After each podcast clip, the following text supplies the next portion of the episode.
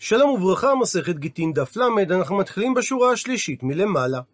אגב שהזכירה הגמרא בעמוד הקודם בעל שנותן גט על תנאי, מביאה הגמרא סוגיה מקבילה ממסכת כתובות.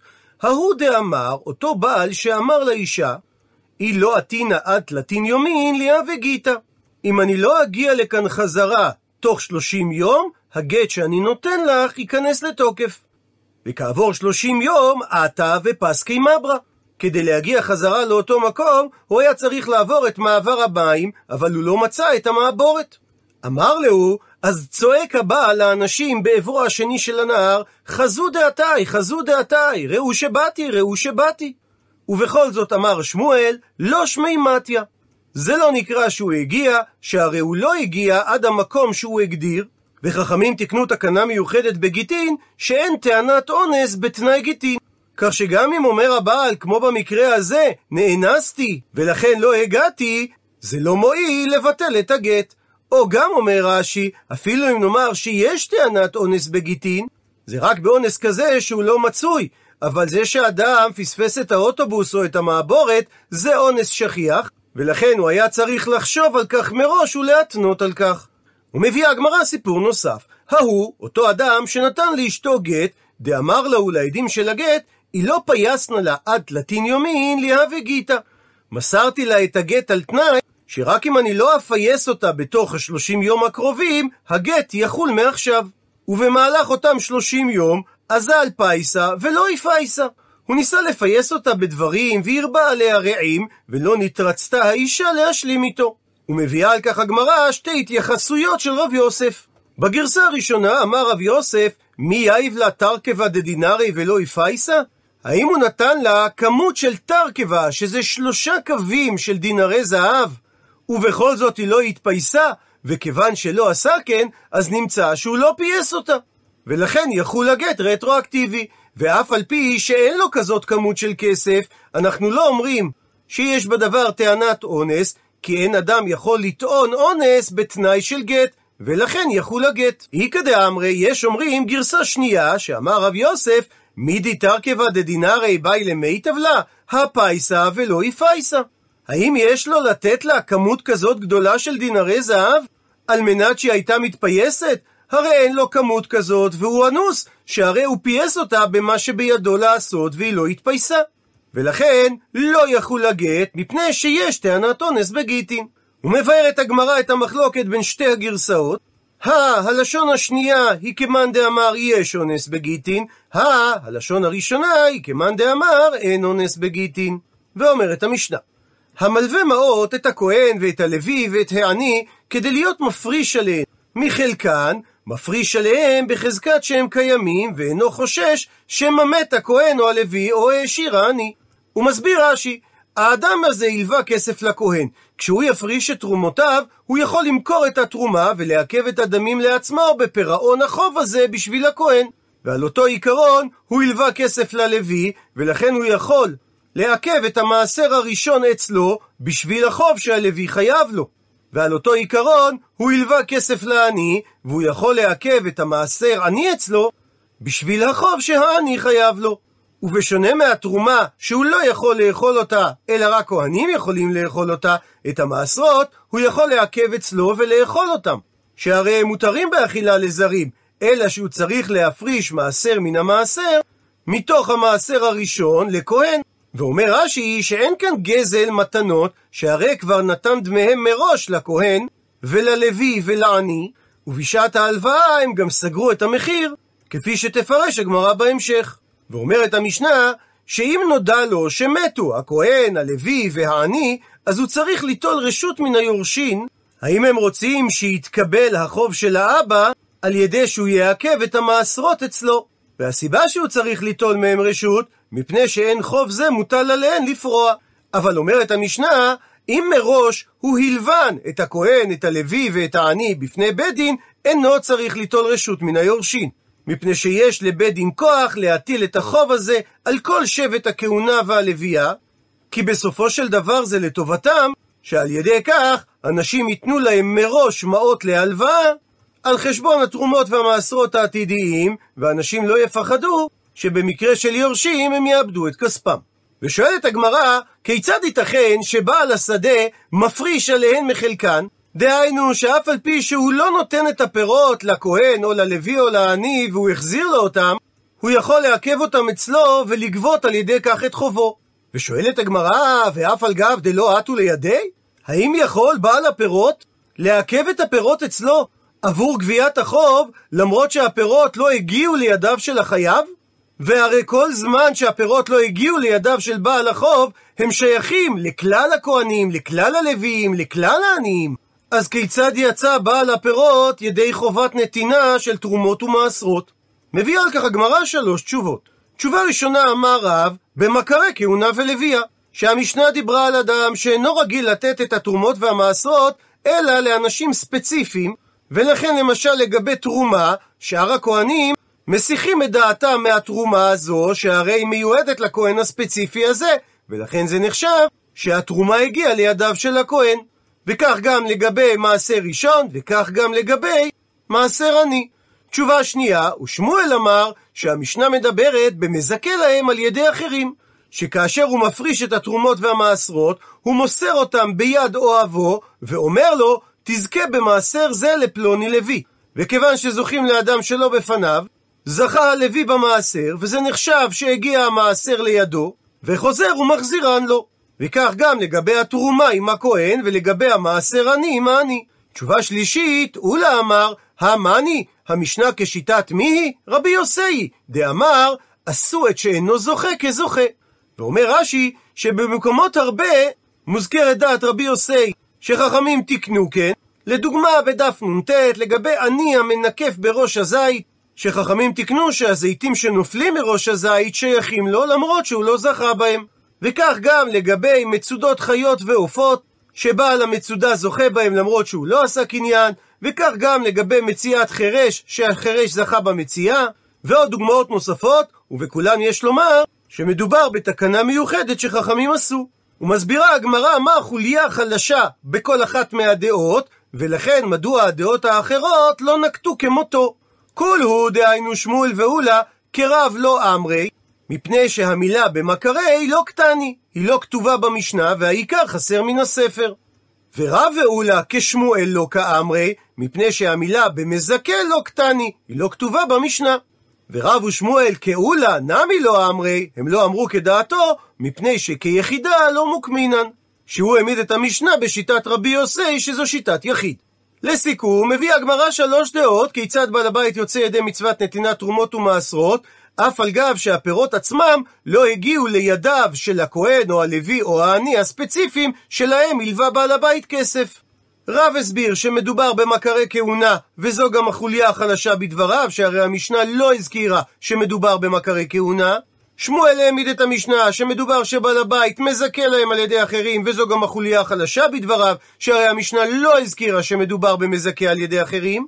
ואולי העמיד את המשנה כדעת רבי יוסי שמדובר בתקנה של חכמים שעשו את שאינו זוכה כזוכה. והחוליה החלשה בדבריו היא לא בלשון המשנה, אלא עצם זה שהוא העמיד את המשנה בשיטת יחיד. ומביאה הגמרא תנו רבנן, שנו רבותינו בתוספתא, ובהמשך הגמרא תסביר את כל חלקי התוספתא.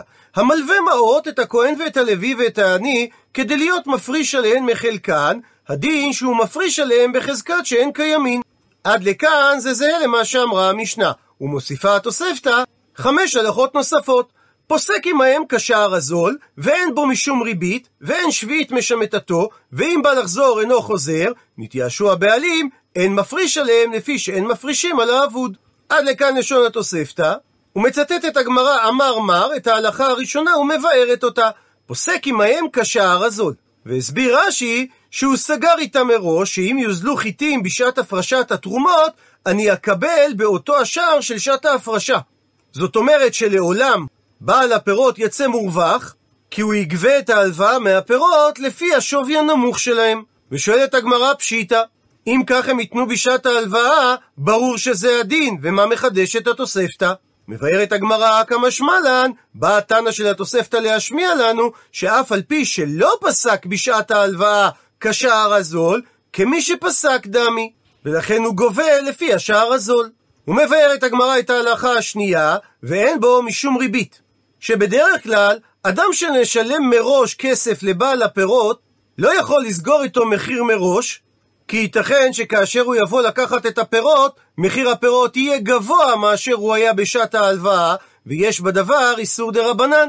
אבל כאן, בעל הפירות פוסק איתם בשעת ההלוואה מחיר, אף על פי שלא ידוע מחיר הפירות הסופי.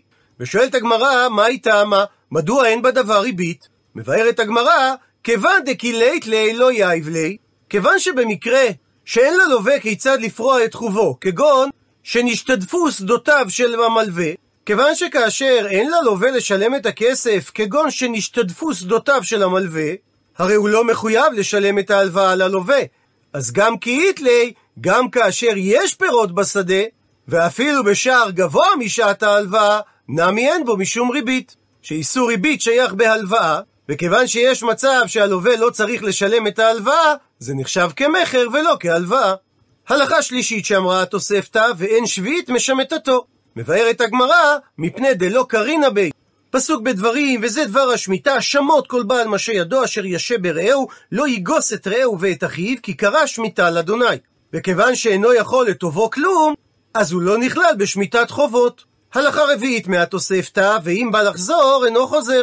ואמר על כך רב פאפא, לא שנו בתוספתא אלא שבעל הבית בכהן לא יכול לחזור בו מההלוואה, אבל כהן בבעל הבית, אם בא לחזור מההלוואה, חוזר דתנן, שכך שנינו במשנה בבבא מציע. נתן לו הלוקח למוכר מעות ולא משך ממנו את הפירות, יכול לחזור בו. הוא מסביר רש"י, בעל הבית לא יכול לחזור בו מההלוואה לכהן, שהרי כספו כבר נמצא בידו של הכהן.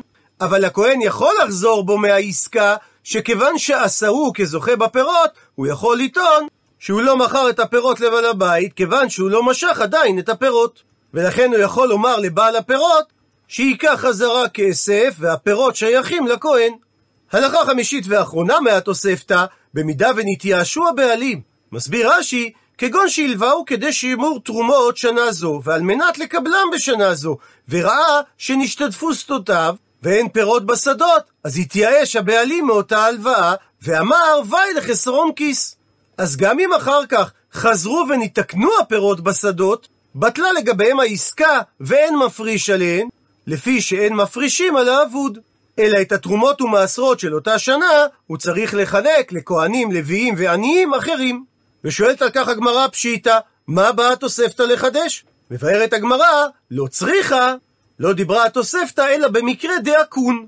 מסביר רש"י שבשעה שיבשו הפירות בשדה ונתייאש המלווה, כבר עלו גרגירי תבואה חדשים בקנה.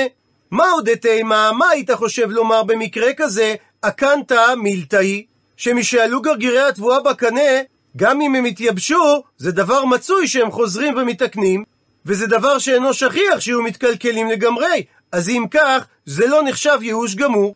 כמה שמלן, באה התוספתא להשמיע לנו, שגם במקרה כזה מדובר על ייאוש בעלים גמור, ולכן לא רשאי בעל התבואה לעכב אצלו את התרומות ומעשרות על חשבון החוב. ומביאה הגמרא תניא, שנינו בתוספתא, שרבי אליעזר בן יעקב אומר, המלווה מעות את הכהן ואת הלוי בבית דין ומתו, מפריש עליהם בחזקת אותו השבט. מסביר רש"י שהוא יכול להמשיך ולהפריש על חשבון החוב, שהקרוב להם באותו השבט ראוי ליורשם. וכל הלוויים זוכים במעשרות, לפיכך יעכב זה את המעשרות בשביל הקרוב להם בשבט הלוי. והמלווה ואת העני בבית דין ומת העני, מפריש עליו בחזקת עניי ישראל. מסביר רש"י, מפני שזו תקנת עניים, שנוח לכל עניי ישראל שתהא דת זו נוהגת בישראל, כדי שהם ימצאו אנשים שמלווים להם כשיצטרכו הלוואות, על חשבון מתנות עניים עתידיות.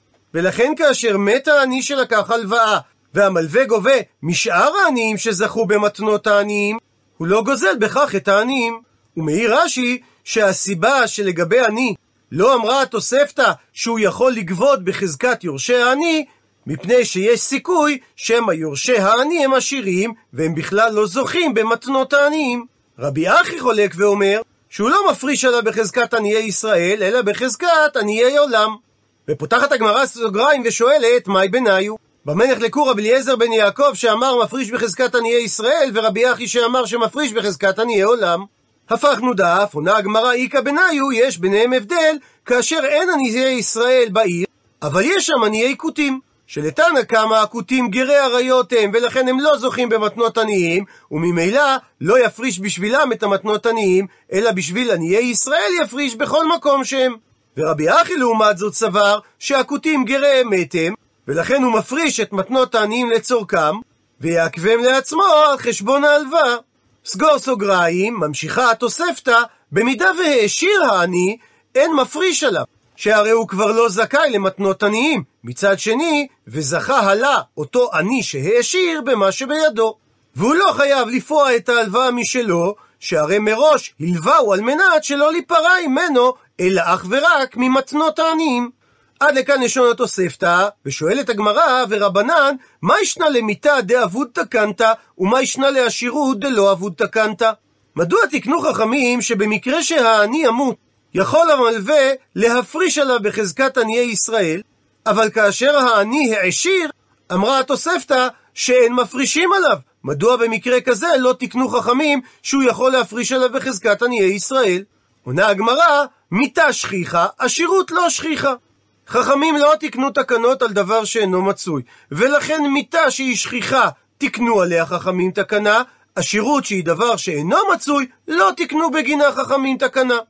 ואמר על כך רב פאפא, היינו דאמרי אינשי, זה הפתגם השגור בלשונם של אנשים, כשאומרים לך חברך מת, אשר, כשאומרים לך חברך התעשר, לא תאשר. אם אומרים לך בשורה רעה שחברך מת, תאמין, אם אומרים לך בשורה טובה שחברך יתעשר, אל תאמין. ציטוט מהמשנה, במידה ומת הלווה, צריך המלווה ליטול רשות מן היורשים. ומביאה הגמרא תניא, שנינו בתוספתא רבי אומר, יורשים זה כאלה שירשו. עד לכאן לשון התוספתא, ומקשה הגמרא, ומי איכא יורשין דלא ירתי? מה ברבי לחדש? ברור שיורשים קוראים רק למי שירש ולא למי שלא ירש. אלא אמר רבי יוחנן, שרבי התכוון לומר שהיורשים שירשו קרקע יכולים לתת רשות למלווה לגבות את החוב של האבא מהתרומות והמעשרות, מפני שהקרקע משועבדת לחוב, ועליהם מוטלת המצווה לפרוע חובת אביהם. ולא מדובר על יורשים שירשו כספים, או מטלטלין, שאז כבר פקע החוב של האבא. ולגבי השפעת גודל הקרקע על היכולת לגבות ממנה את החוב, אמר רבי יונתן, אם הניח להם האבא בירושה קרקע בשיעור מלוא מחט, המקסימום שהמלווה גובה זה בשיעור מלוא מחט, ואם הוא השאיר להם מלוא קרדום, כלומר קרקע הרבה, כי באופן יחסי הקרדום גדול בהרבה ממחט, אז המלווה גובה מלוא קרדום. ורבי יוחנן לעומת זאת אמר, שאפילו אם הניח להם האבא קרקע בגודל קטן, רק מלוא מחט, גובה המלווה מלוא קרדום. כלומר את כל חובו, לפי שהוא יכול לטרוף ולחזור ולטרוף את אותה הקרקע כל שעה שיפדו היורשים ממנו. וכמעשה דקתינא דאביי. המובא במסכת כתובות על אדם שהיה לו חוב של מאה זוזים, וכאשר הוא מת, הוא השאיר ליורשים שדה קטנה ששווה חמישים זוז. ובא בעל החוב ולקח את השדה, ופדו אותה יתומים ממנו בחמישים זוז. ואז חזר בעל החוב וגבה מהם את השדה בשנית. הרי שגם משיעור קטן של קרקע ניתן לגבות את מלוא החוב. וממשיכה הגמרא תנו רבנן, שנו רבותינו בברייתא, ישראל שאמר ללוי, מעשר יש לך בידי, אין חוששים לתרומת מעשר שבו. אבל אם הוא אמר ללוי, כור מעשר יש לך בידי, במקרה כזה חוששים לתרומת מעשר שבו. ושואלת הגמרא, מהי כאמר? מה כוונת הברייתא לומר? עונה על כך אמר אביי, הכי כאמר. כך צריך לבאר את הברייתא. ישראל שאמר ללוי, מעשר יש לך בידי, שהפרשתי אותו מתבואתי לצורכך. והילך דמיו, תמכור לי את המעשר, ונטל הלוי את דמי המעשר. אמרה על כך הברייתא, שאין חוששים שמא תרומת מעשר על מקום אחר. דהיינו, הישראל שקנה מהלוי את המעשר, לא חושש שלאחר המכירה עשאו הלוי תרומת מעשר על מעשר אחר שהיה לו בביתו. שכיוון שהוא לא יודע מה הכמות של המעשר שהייתה לו ביד הישראל, הוא לא יעשה אותה תרומת מעשר על מעשר אחר שיש לו בידו. אבל אם אמר הישראל הלוי כמות ספציפית, כור מעשר יש לך בידי, שהפרשתי מתבואתי לצורכך, והילך דמיו, ותמכרהו לי ונטל הלוי את הכסף, במקרה כזה אמרה הברייתא שחוששין שמא הסעות תרומת מעשר על מקום אחר. מסביר רש"י שבמקרה כזה אסור לישראל לאכול מהמעשר שבידו, ואפילו אם הוא הפריש ממנו תרומת מעשר לכהן לפי חשבונו, מפני שחוששים שמא לאחר שקיבל הלוי את הדמים, עשה את כל הכמות תרומת מעשר על תשעה קורים שיש לו בביתו, מעשר הטבו לתרומת מעשר. שכיוון שעדיין לא משך הישראל את הכור בשעה שהוא נתן את הכסף ללוי, הרי יכול לחזור בו הלוי מהעסקה, שהרי אף על פי שהפירות ברשותו של ישראל, לא קנו לו מעותיו את הפירות. ולכן קיים החשש שהלוי חזר בו מהעסקה, והפירות עדיין שייכים ללוי, כך שהוא יכול לעשות את כל הפירות תרומת מעשר. דוחה הגמרא את הסברו של אביי, אטו בראשי עסקינן? האם אנחנו עוסקים באנשים רשעים, דשקלי דמי ומשווה לתרומת מעשר? שהם לוקחים את הכסף עבור המעשר, ואז הופכים את הפירות שהם מכרו לתרומת מעשר? ודאי שלא. אלא אמר רב משרשי אברי בנו דרבידי, הכי כאמר, כך צריך להסביר את הברייתא. ישראל שאמר לבן לוי, מעשר לאביך בידי, ובחיי אביך הודעתיו שהיה לו מעשר בידי. הילך דמיו, ואני רוצה לקנות ממך את המעשר. במקרה כזה אמרה הברייתא, אין חוששים שמא עשאו אביו תרומת מעשר על מקום אחר. שהרי הוא לא ידע מה כמות המעשר ביד הישראל. אבל במקרה שישראל אמר לבן לוי, כור מעשר לאביך היה בידי, והילך דמיו, כי אני רוצה לקנות ממך את המעשר. במקרה כזה אמרה הברייתא, שחוששים שמא עשאו אביו תרומת מעשר על מקום אחר. ומכיוון שהוא לא קנה את המעשר מהאבא, האבא לא היה רשע, זה היה שייך לו, ולכן יש חשש אמיתי שמא הוא עשה את כל הכמות תרומת מעשר על מקום אחר. מקשה הגמרא על ההסבר הזה, וכי נחשדו חברים לתרום שלא מן המוקף? הוא מסביר רש"י על פי הגמרא בביצה, שכאשר אדם תורם הוא צריך לתרום מן המוקף, דהיינו מהסמוך, כי אסור לחבר, דהיינו לתלמיד חכם, לומר, תבואה שיש לי במקום פלוני תהא תרומה על זו שלפניי. שמא אותה שעה, התרומה במקום הפלוני כבר לא קיימת, ומדרבנן אין תרומתו תרומה. ותוספות מביא את הגמרא בחולין, שאומרת שאין נותנים מתנות לכהן עם הארץ, ולכן מסתבר לומר שאביו של אותו לוי, גם הוא היה תלמיד חכם ולא עם הארץ, אז הוא ודאי לא נחשד לתרום שלא מן המוקף. אלא אמר רב אשי, אחי כאמר, כך צריך להסביר את הברייתא. בן ישראל שאמר ללוי, כך אמר לי אבא, לפני שהוא מת. שמעשר לך בידי, או מעשר לאביך בידי. במקרה כזה אמרה הברייתא, חוששים לתרומת מעשר שבו. דהיינו, הלוי הזה צריך לחשוש שיש עדיין תרומת מעשר הראויה להינטל מהמעשר הזה. ואף על פי שחזקה על חבר, דהיינו על תלמיד חכם, שאינו נפטר מן העולם עד שיתקן כל פירות טבלים שבידו, במקרה הזה קיים החשש שהוא לא הפיש את תרומת המעשר, כיוון דלוקאית, כיוון שהאבא לא הזכיר בצוואתו את סכום המעשר, ייתכן שזה מפני שהוא לא היה יודע כמה מעשר יש לו, ולכן קיים החשש שלא הווה מתקן לבעל הבית, שהוא לא הפריש ממנו תרומת מעשר. אבל במקרה שהבן ישראל אמר ללוי, כך אמר לי אבא לפני מותו, כור מעשר לך בידי או כור מעשר לאביך בידי, אז אין חוששים לתרומת מעשר שבו, כיוון דקאית, כיוון שידע אבא מה כמות המעשר שבידו, תקוני תקני בעל הבית. מוחזק אותו ישראל שתיקן אותו קודם שמת, ואף על פי שאין הדבר מוטל עליו. ונסכם את שלושת הדעות בטבלה הבאה. לפי אביי, הברייתא דיברה על ישראל שאמר ללוי, מעשר יש לך בידי, הפרשתי אותו עבורך, ואני מעוניין לקנות אותו ממך, והילך דמיו. במקרה כזה אמרה הברייתא, שאין חוששים שמא הלוי עשה את המעשר הזה תרומת מעשר על מקום אחר. אבל אם הישראל אמר ללוי, כור מעשר יש לך בידי. אמרה הברייתא שחוששין שמא עשאו הלוי תרומת מעשר על מקום אחר. והקשתה על כך הגמרא, האם אנחנו עוסקים ברשעים? אלא הסביר רב משרשי, הבנו של רבידי, שהברייתא דיברה על ישראל שאמר לבן לוי, מעשר לאביך בידי, והפרשתי אותו ואני מעוניין לקנות אותו ממך, שבמקרה כזה אין חוששים שמא עשאו האבא תרומת מעשר על מקום אחר, שהרי הוא לא ידע מה כמות המעשר, אבל אם אמר הישראל לבן הלוי, כור מעשר לאביך בידי ואני מעוניין לקנות אותו ממך, אז היות ומדובר על מידה מסוימת, חוששים שמא עשה האבא את כל הכמות תרומת מעשר על מקום אחר. ודחתה הגמרא את הפירוש הזה, שהרי לא נחשדו חברים לתרום שלא מן המוקף. והביאה הגמרא את פירושו של רב אשי, שגרס את הברייתא באופן שונה. מדובר על בן ישראל שאמר ללוי, כך אמר לי אבא לפני מותו, מעשר לך או לאביך בידי. במקרה כזה הלוי צריך לחשוש שעדיין צריך להפריש תרומת מעשר מן המעשר הראשון, כיוון שהאבא כנראה לא הפריש, כי הוא לא ידע מה כמות המעשר שבידו.